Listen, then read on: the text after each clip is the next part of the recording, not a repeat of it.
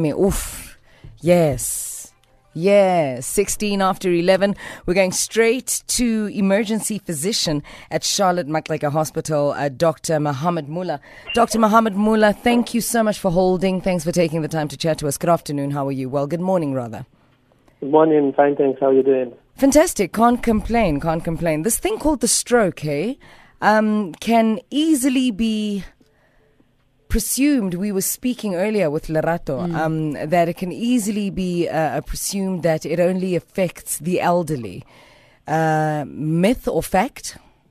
Myth, big myth. Um, mm-hmm. yeah, strokes can affect uh, many pa- patients of varying ages, and we've had many patients of much younger ages that have affected strokes, and even children can be affected with strokes. Oh, wow.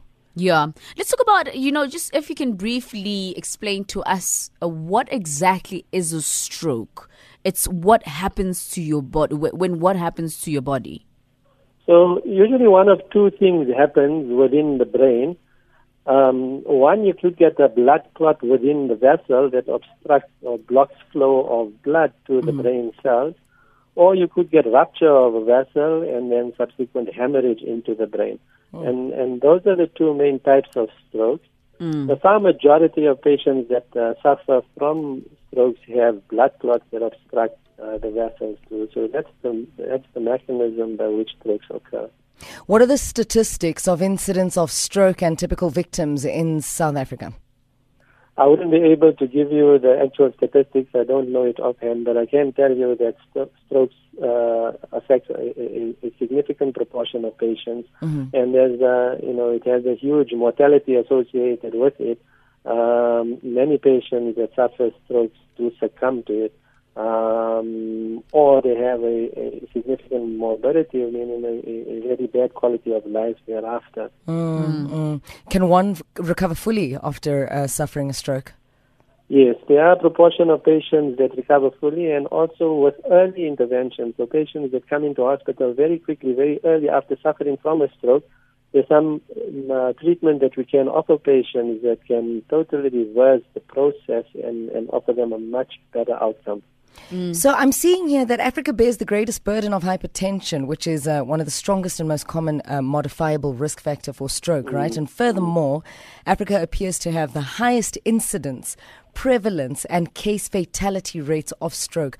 Dr. Mohammed, do you have any idea why? Um, so you know we live in a very very stressful society. We uh, live in, uh, in, in conditions that uh, you know uh, uh, that facilitate the development of hypertension in many, many patients. And, uh, and, and that alone, together with our dietary, our lifestyle habits, um, places us at significant increased risk. And we do have, a, you know, a significant amount of patients that suffer from hypertension. And that alone is one of the strongest factors that predicts or, or, or, or strongest factors that result in the development of strokes. Mm, it is said that prevention is better than cure. How Definitely. do we prevent such? How do we prevent ourselves from the fatality and this uh, terrible thing called a stroke? So the first thing is, you know, to identify the risk factors. So for, you know, check your blood pressure, check your sugars. If you're diabetic, get onto treatment. If you high blood, suffer from high blood pressure, um, you know, control your blood pressure, lifestyle modifications, and then also identification of certain other risk factors like the arrhythmias in the heart that places patients at increased risk of stroke. And, and once those are picked up and adequately treated, then uh, then prevention is definitely something that will uh, uh, benefit patients. Thank you so much for the insightful conversation. Brief as it may be, we have taken something from it. Dr. Mohammed, enjoy the rest of your day. Thank you very much. Only a pleasure. 20 after 11 coming up. Uh, the Daddy Dearest playlist.